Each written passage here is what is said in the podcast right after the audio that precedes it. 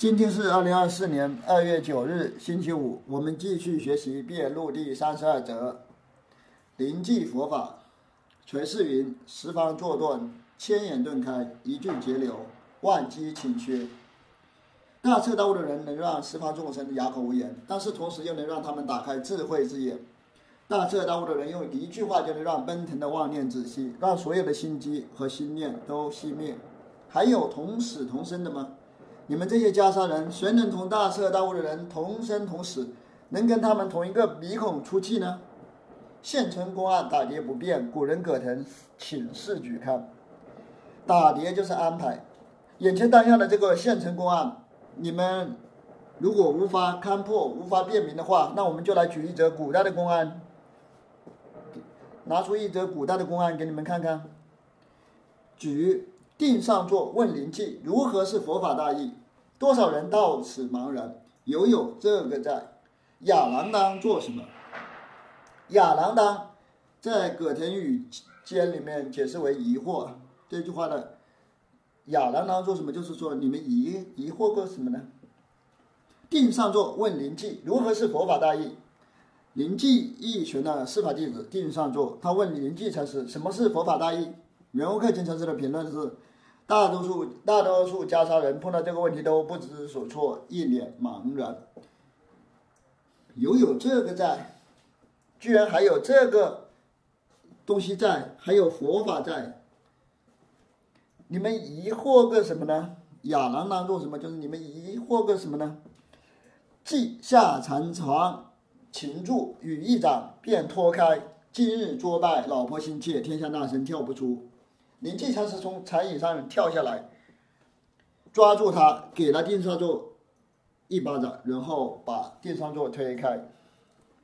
圆悟克勤禅师评论道：“定上座被灵济禅师捉住，落败了。灵济禅师非常慈悲的接引他，可惜天下的袈裟人无法跳出灵济禅师设置的陷陷阱，都不知道灵济禅师这么干是为什么。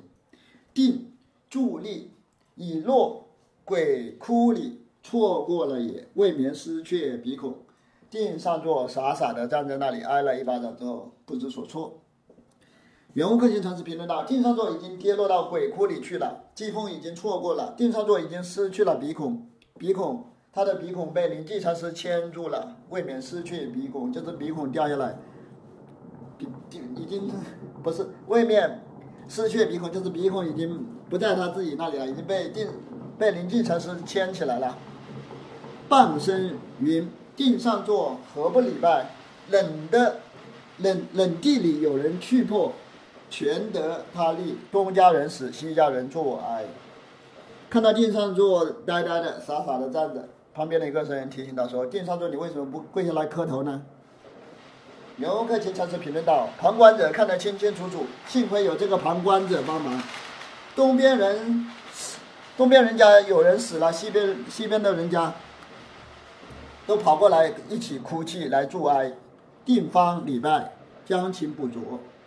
听到旁边僧人的提醒，定上座立刻就跪下来磕头。游客经评论道：“定上座虽然呆头呆脑的，好在很听话，别人让他礼拜他就礼拜，这就是将情补拙。虽然有点傻，但是很勤快啊，别人让他礼拜他就礼拜。忽然大悟，如暗得人，如平得宝，将错就错。祈祷定上座见个什么便礼拜。”定上座在礼拜的瞬间就突然大彻大悟了。圆悟看见禅师评论道：“定上座如同在黑暗中看到了明灯，如同穷人得到了宝藏。定上座不知道怎么办，只能照着别人的吩咐机械的执行，就像个木偶人。这就是将错就错啊，根本上不知道。他本来不傻傻的站在那里就是错了，让别人叫他，他也不知道怎么回事，也就是将错就错就去礼拜。他看到了什么呢？为什么能按照旁人的指导行事呢？”见个什么便礼拜，他看到了什么就突然大彻大悟了呢？平畅，看他那么直出直入、直往直来，乃是灵气正宗，有那么作用。大家看看灵气禅师的手段，直截了当，这就是灵气中的真正中锋，所以有这样的大机大用。若透得去，便可翻天坐地，自得受用。如果你能看透灵气的禅机。就能把天翻下来，踩在脚底下，把天当做地使用，这样就能获得很大的受用，获得很大的受益。定上座是这般汉，被灵济一掌礼拜起来，便知落处。定上座就是这样的大丈夫，他挨了灵济禅师一巴掌，在礼拜的时候就知道灵济疾风的落处。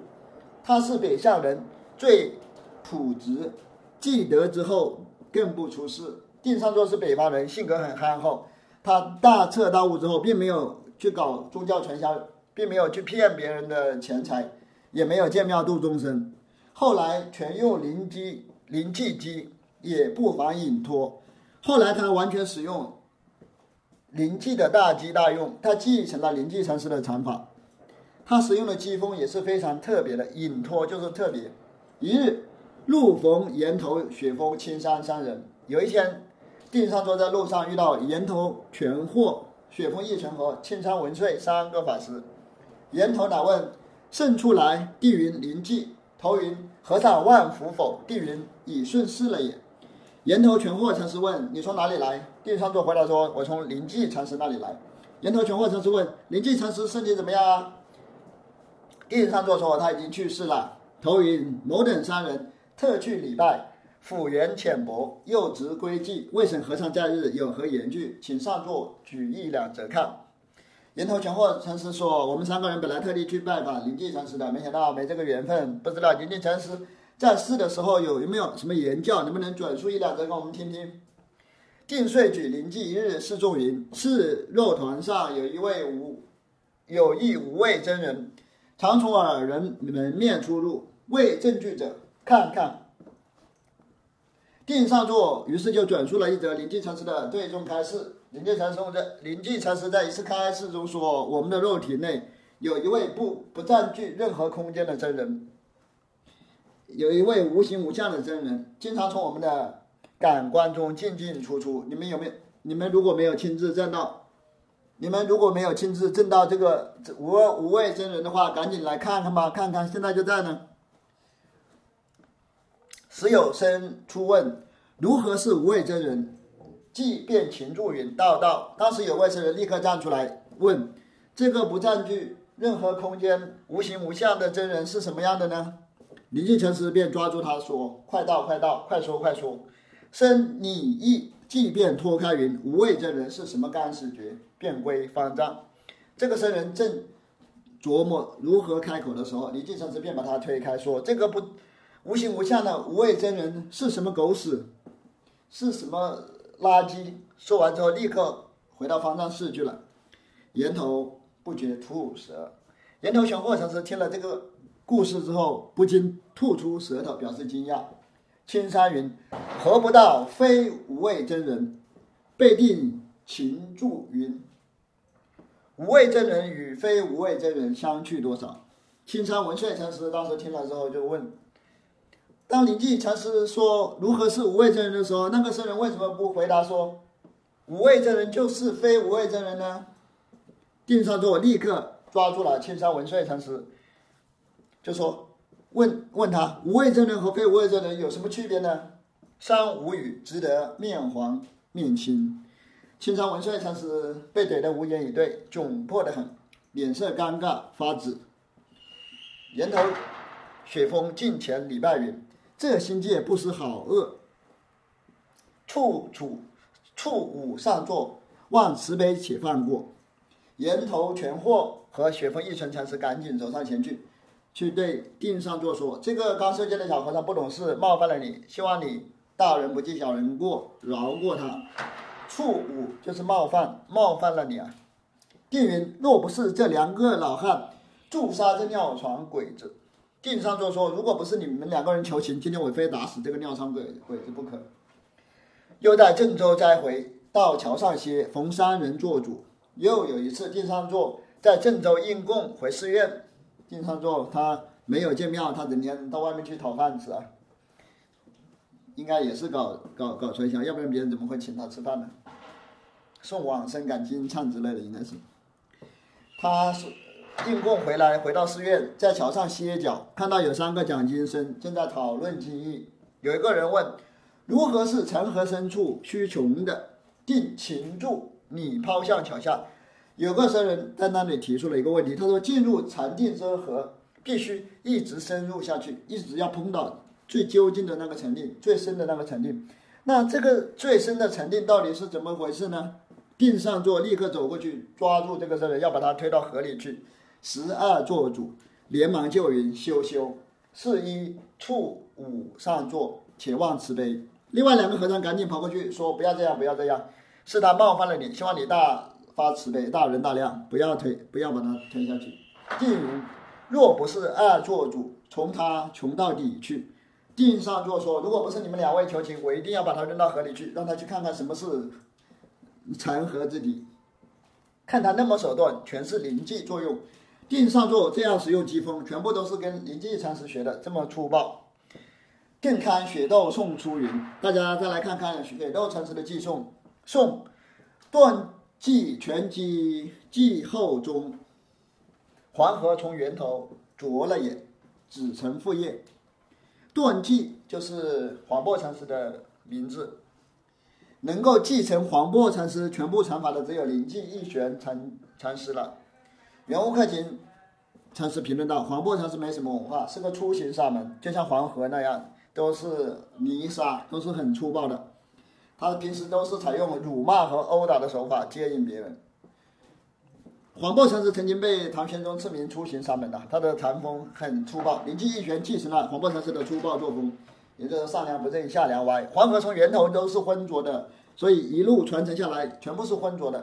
子承父业，就是灵寂一玄禅师继承了黄檗禅师的粗暴作风。迟来何必再从容？在什么处？怎奈有如此人？五角手人，还得他有？迟来何必再从容？灵气禅师继承了黄檗禅师的中风，就是说继承了他粗暴的中风，一点也不温柔。在运用机锋的时候，何必要温柔呢？迟来何必再从容？把机锋拿过来的时候，嗯，继承过来的时候，没有必要温柔啊，就是粗暴就粗暴。游客经常是评论道：季风现在在什么地方呢？那迟来的季风在哪里呢？怎奈就有灵气禅师这样粗暴的人。如果没有这样粗暴的手段，怎么能够继承黄檗禅师的中锋呢？无脚手人还得他有，就是没有这种手段的人，怎么能得到他的中锋呢？怎么能继承他的中锋呢？巨灵抬手无多子，鹤杀人少卖弄，打一斧子更不用，更不再堪。巨灵就是传说中劈开华华山的华山的河神，也就是有大力量的人。这里指灵寂一玄禅师。就是说，力大无穷的河神轻轻的抬起了手，那个无多子意思就是毫不费力气。袁欧克经常是评论道：“哇，巨灵神来了，吓死人！赫杀人就是吓死人了，这么大、这么这么厉害的神来了。”许多禅师不要在这里卖弄了，我竖起鸡毛掸子打一下就可以了，不用再勘验了。你就是在装神弄鬼哦，勘验都不用勘验。分破华山千万重，乾坤大地是露出堕也。巨灵神轻轻的、松松就劈开了华山，也就是说，地上坐的疑团被灵气一旋禅师轻轻松松的就劈开了。圆悟看见禅师评论道：“华山被劈开，疑团被劈开，实相本体显露出来了。不过，实相一显露出来，就不是实相了，就堕落了，堕也。”平唱雪道颂断际全击，继后中，迟来何必再从容？黄渤大吉大用，唯灵寂独寂其中。拈得将来，不容离意。雪道禅师在宋文里写道：“灵寂禅师完全继承了黄檗禅师的禅法，继承了粗暴的作风。学道禅师把这则公案拈提起来，你根本无法琢磨。拈得将来，不容你意，就是说，学道禅师把这则公案拈提起来，你就根本没办法琢磨，琢磨不到，摸索不着。若或踌躇，便落阴界。如果你稍微有犹豫，稍微琢磨一下，就会落入五蕴之中，就会落入俗情四字变冲之四字变冲之中。人言经云：“如我暗指，如如我暗指，海印发光，汝战举心，尘劳掀起。”接着，圆悟看见禅师引用《人言经》里面的话，这段经文的意思是。我只要一按指，我动一下指手指头，海印就发光。海印是华严经的华严境界，就说本体就像一面镜子，映现万物，如海水那样澄清，能映照万物。汝战举心，尘劳掀起。你只要稍微一动心，各种妄念便生出来了。尘劳就是各种妄念烦恼。巨灵抬手，无多子分破华山千万重。巨灵神有大神力，以手拨开太化，放水流入黄河。